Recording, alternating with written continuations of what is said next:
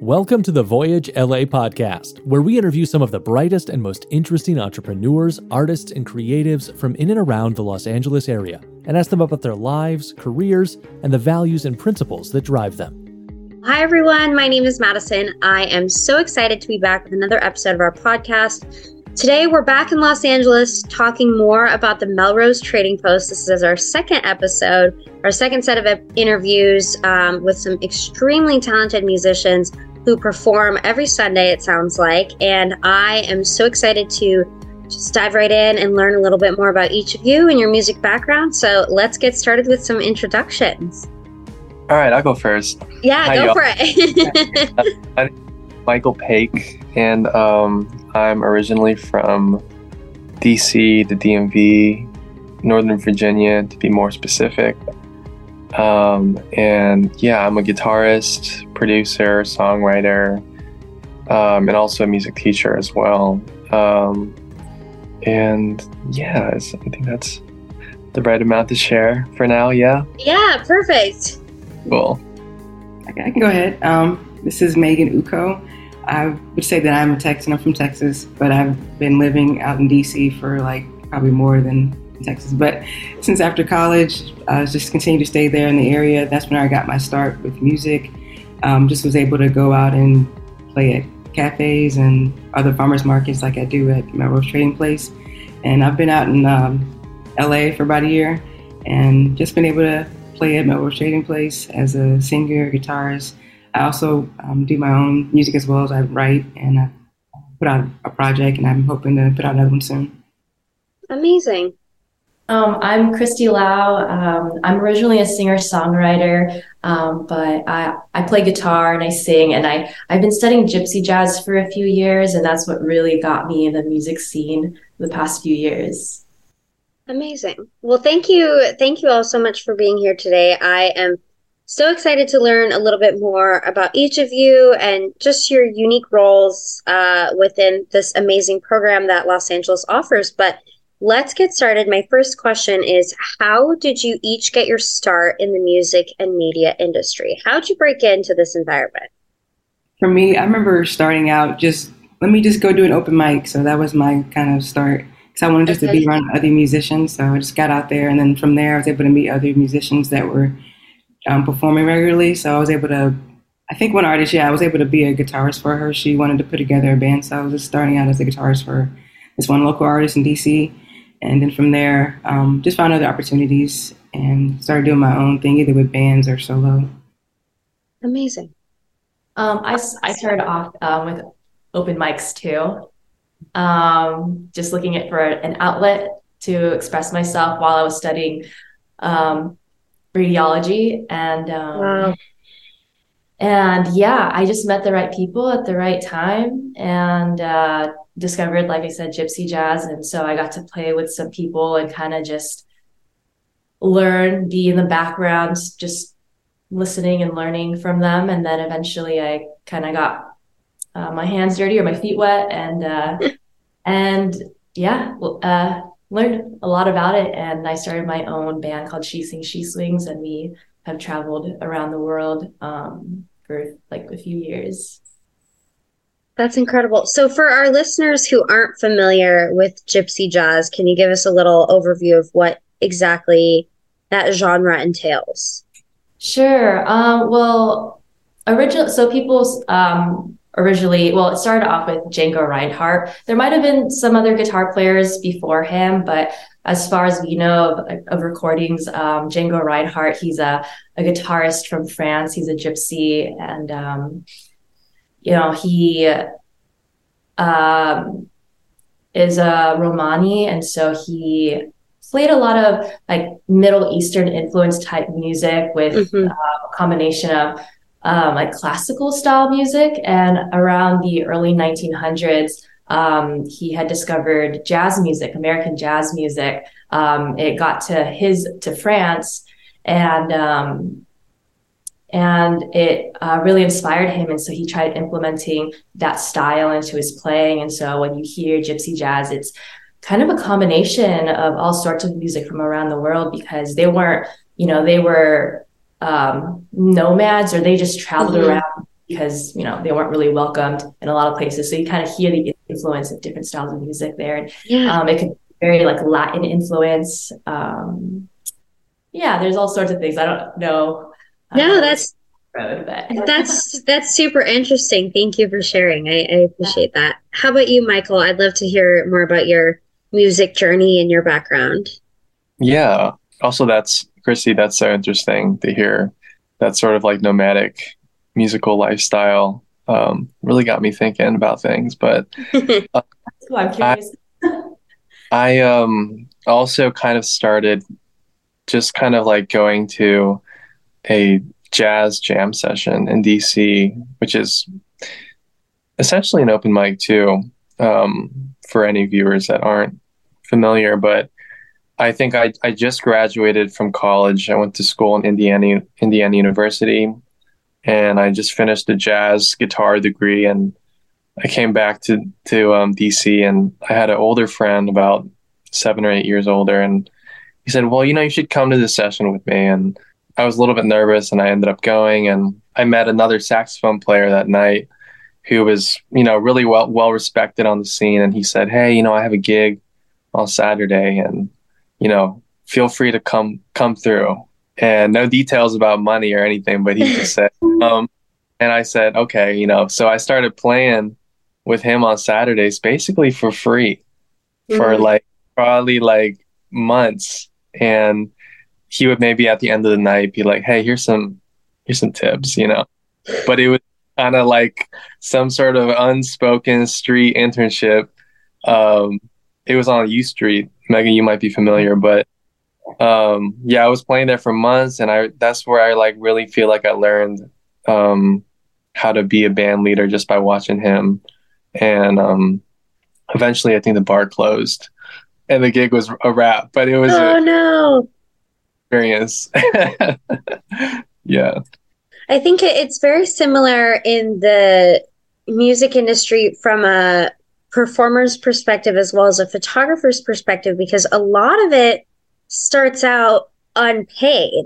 Mm-hmm. Um, and I find myself as I was entering the concert photography industry, um, I was actually losing money because at times I'm paying you know, mm-hmm. at the door. I'm paying the ticket fee to get in just to take pictures. But all that to say, I think it's worth it because those unpaid gigs at the beginning set the foundation for many, many paid opportunities in the future. You put in the, the work in the front end and can reap the benefits and the rewards further down the line. So I, I think that's awesome. Um, we talked a little bit in our episode yesterday about the Melrose Trading Post, more about the philanthropic background, um, about Fairfax High School, and just how they've been around. It sounds like for over 25 years now, which is absolutely incredible. I would love to hear from each of you how you create meaningful connections through your work with that organization.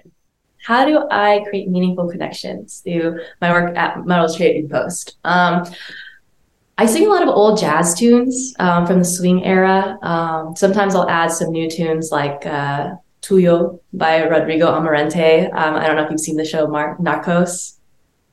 Freaking love that show. Anyway, so I'm obsessed with that song, but I love romantic music. Mm-hmm. And I feel like like old jazz time songs They're very nostalgic, they're timeless, thoughtful, super heartfelt, um, very relatable music. Yeah. Um, and I, I, think I think a lot of us, most of us, crave for like that romance. Every oh, absolutely. More romance in their life, and to feel like they're in a different era or in a different country or just somewhere else. So that's amazing. How about you, Megan? Okay, I thought Mike was going to go, but um, yeah, for me, kind of similar um, to what you said. Uh, I was just thinking about like any gig that I go to, I kind of think about like maybe who will be there and like maybe because I do a mixture. Actually, I don't think I've explained that, but I've done. A, I do a mixture of music, so or different styles of music. So I was just thinking about like what would connect with the audience there. Sometimes yeah. I actually go into a gig and I'm like, I, I literally start with certain songs in mind that I know. Then I might, oh, you know, I could just switch to these songs. So I, I think I take yeah. a just take a hint of like what the crowd is like feeling. So sure. for me, I do, I start out with like oldies or goodies, you know like some doo wop songs, and then I see people, okay, they're feeling that, so I'll just keep going with that, um, just to disconnect with people. And if they're clapping along, they're feeling good.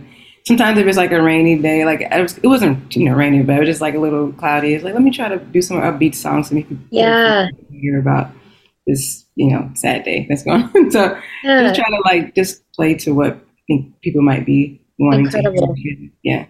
And having that ability to be quick on your feet and adapt to your audience, I think that's a life skill that will take you far in any industry. Understanding what resonates with them and being able to pivot quick like that is Mhm. amazing. So kudos to you.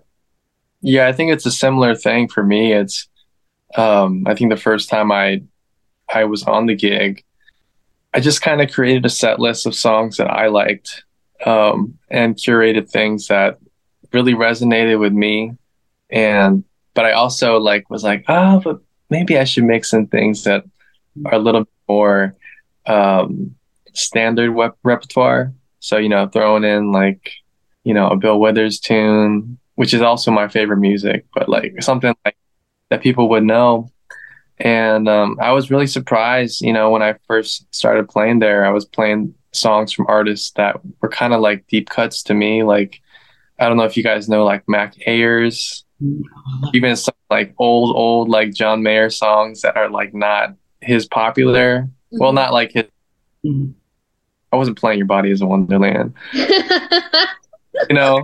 didn't like that song himself either, probably. I think he was over it. Yeah, well, great song, but you know, I I was like, oh man, people like really know the music and they're really vibing with kind of anything that I will give out, um, because people are so welcoming and and hip and cool yeah. at the at the you know. So it's it's it's always a great space Yeah. to play. I love that. I would love to know next who your dream musician is to collaborate or work with and why. I'll pick up where I left off. I Yeah. would say I would say John Mayer. Yes. Yeah. Although it would be kind of like I just I know him um not personally. Maybe one day. Maybe one day manifest that. But yes, I believe that for you. but he he really is a big hero and inspiration for me. Um but he's such a he's such a like artist and like composer and I, I feel like things that he does have such a great stamp on his like collective legacy of music. Absolutely. or it would feel crazy to maybe to be like oh i get to be a part of this? Are you sure? Yeah. a lot of the time when i feel like he curates his records it's like i know what you want. That's that's how i feel like he's kind of speaking to his audience. He's like i think i know what you might want. Um and and he he has this like sensibility that he knows better than his audience. Yeah. Because then he gives it to them and we're like yeah you were right you know but overall i would say he's he's definitely like my my like number one like that would be a dream come true for me so Well, 2023 is the year. I believe it. You spoke it into existence. let's go he's, he's, he's probably going to listen to the episode. Who knows? yeah this bro hit my line Hard. Yeah, that question is like, man, there's so many I'm thinking of, and I'm like, if I had to just choose one, I had to, I had to just go, I had to go back, like, just who I can really just learn from, like old school. I, had, I just, I thought Stevie Wonder. I'm like, man, I would mm. just, so I'm like collaborating. I'm like, would I be, you know, on his, on par with?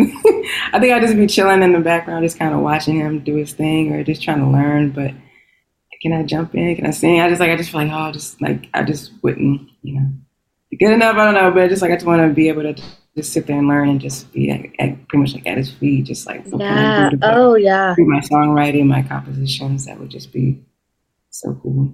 Absolutely. An icon.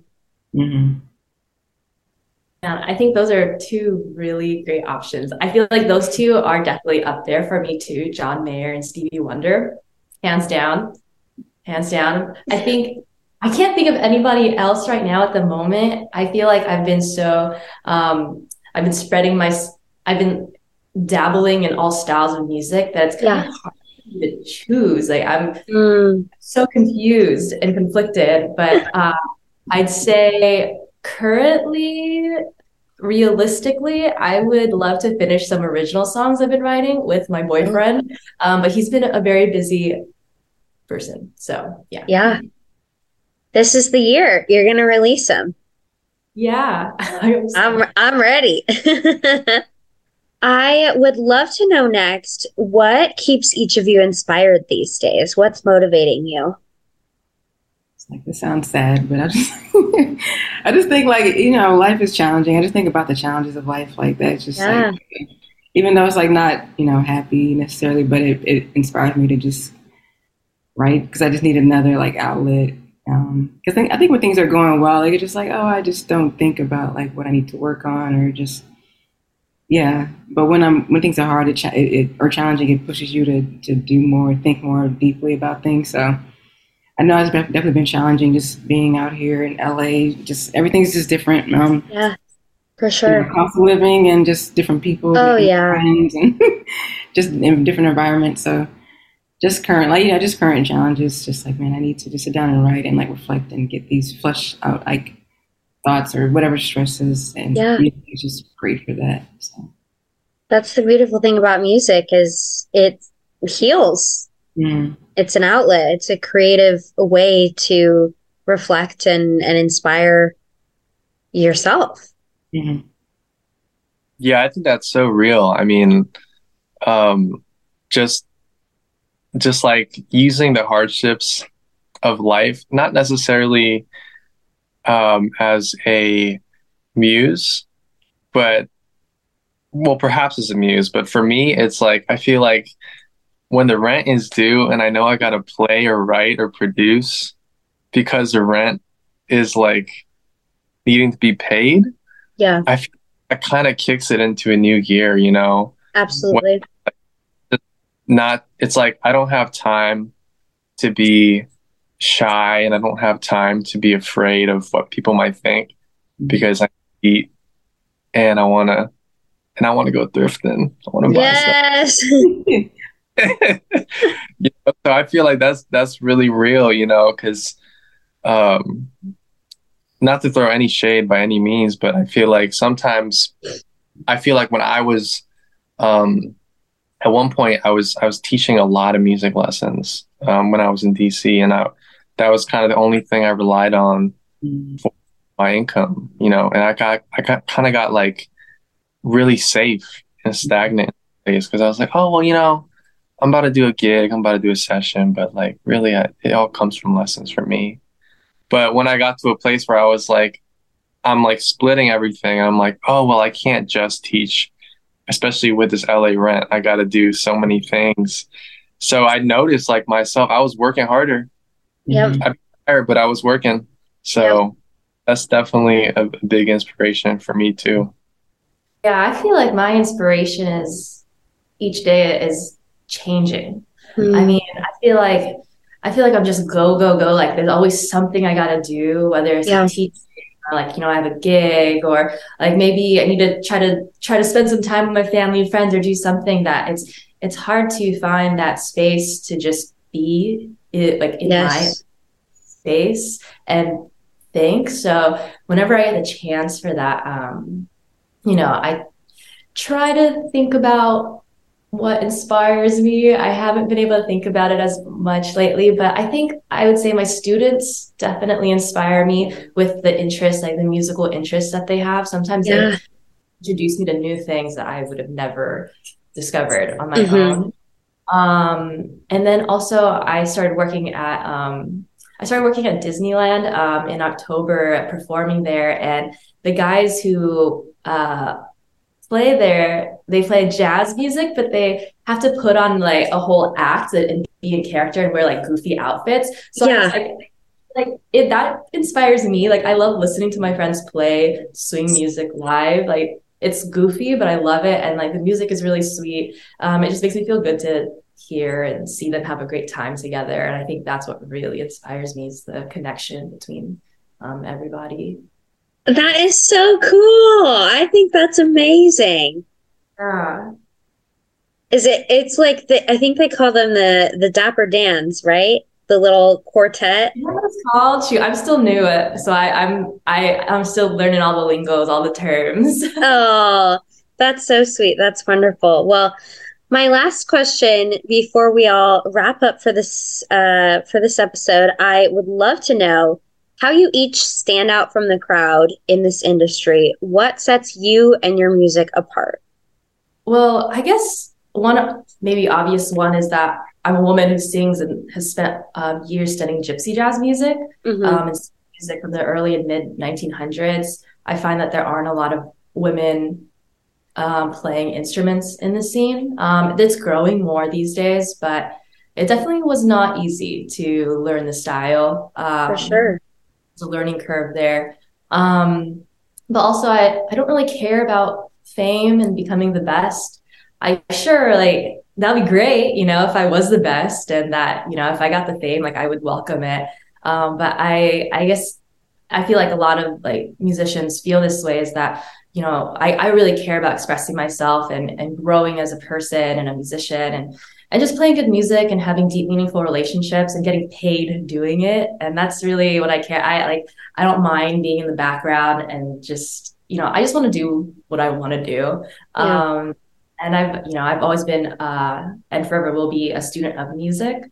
Yes. Um, you know, I, I am not sure how like what your upbringing, all of your upbringings were like, um, whether like you had siblings um, or whatever. But um, I am the youngest of four children, and my parents were born in the like they grew up with 60s, 70s music, and then my siblings grew up with like 80s, 90s music, and then I grew up with 90s and 2000s music. So being the youngest and being exposed to all of these songs, and then and then personally studying early 1900s music and my boyfriend being into metal music and fusion, I feel like my world is just music. I just like I can't really box myself in anywhere. Yeah. So yeah. So well said. Yeah, I think it's similar. Yeah, for me as well. I think I was trying to think like how to answer the question because I was thinking about how other people may see me. So I think like back in DC, I think you know um, there's like some different like girl bands, like even just like as a you know, a, a woman playing you know, guitar or just maybe like the style of music that I do. I was like singing in like Brazilian, like Portuguese, like for some songs. They're like it just kind of stood out. It seemed a little different from people. Like they like, they weren't expecting that. Yeah. So, um, so I think that, and then maybe sometimes some songs, some songs too, I do like to incorporate like some faith in it, like you know. Yeah. So I think people don't maybe expect that, depending on like the venue I go to.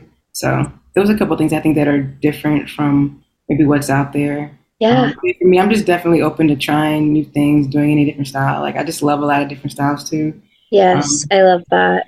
I even love country music. I love. I just love. Yeah, I love everything. Um, you have to be well rounded. You have to be open, keeping an open mind. And I love kind of what you both said about being open minded and constantly being a student. We talked about this yesterday. We talked about this last week. It's kind of been a recurring theme on the podcast not becoming stagnant in your craft and continuing to be a student, continuing to expand your skill set, your knowledge, um, teaching other people. Um, it sounds like you, you all are, are interested in that as well. And I think that speaks volumes to who you are as musicians because if you continue learning and you never stop growing, that's how you will see long term success is by always being a student. Yeah, I, I, I totally think that being a student, I even tell my students, I'm like, the teacher is always a student. Yes. Because I need to learn new content to teach you. Yep. but um, yeah, I guess as like that's like a really crazy question. I have to think about that. You know, what sets me apart? Because um, I feel like so much of what what I do is is derivative. Yeah. You know, I, I listen to my favorite artists and I say, man, that's cool. I want to be cool too. So then I try to do. it's like, oh man, am I really anything unique? But I think for me, it's one of one of the big reasons why I moved to LA from DC was because I really wanted to be in a community of artists. That was like a big reason for me because um, where I was at, you know, especially like in Virginia, um, there wasn't a whole lot of people working in music. It was mostly people doing like government contracting or consulting, things that are sort of more like nine to five. And yeah, I just wanted to like really be a part of like a young team of artists who are just really trying to get it. And um, that was my goal when I first moved here. And just being here, just reconnecting with a lot of my college friends that I like went to school with, and like just even even people from my high school or like that are all just here doing it and just creating a scene and like us like doing shows together. Like me and my friends just played a show at Gold Diggers last week, and it was just amazing because it was just a collective of like four or five artists really like doing our own stuff. Like none of us are on a label. We don't have like really any industry backing. We're just all like we're just trying to do it. Yeah. And like when we're together, um, like when you hear our music, you're like, yeah, this kind of sounds like some like it's not really like easy to put a finger on exactly what it is. So I feel like what makes me the most unique and different is just being part of a scene mm-hmm. in LA. Yeah. And kind of collaborating and making work with those artists. Um, and real quick, I'll just shout out uh, my artist name is is Manik, um, which is my Korean name Kinam backwards. So it's like Manic with a K at the end. Um, a lot of times, some sometimes people refer to me as Manik, and or they'll introduce me and be like, "Oh yeah, like you got to hear my my homie my producer Manik, he's crazy, and they go, "Oh, his his name sounds really insane." and they get a crazy person. I'm like, "Oh no, it's just my Korean name flipped." I'm that's I'm so cool. Polar at all, um, as far as I tell. But yes, Manik is my name, and then I got a homie named Breeze BRZ who's making some really great music. Um, a good friend of mine named Lane L E I N, um, and also another artist that I work with named Gabby Mills. So I feel like just being part of that scene is the most interesting and uh, inspiring thing for me. I love that. Right on. Well, thank you all so much for your time today. This was such a fun conversation, and I am just thrilled to see what 2023 has in store for each of you with the Melrose Trading Post and on your own independent music journeys as well. Thanks for having. me. Yes, thanks everyone.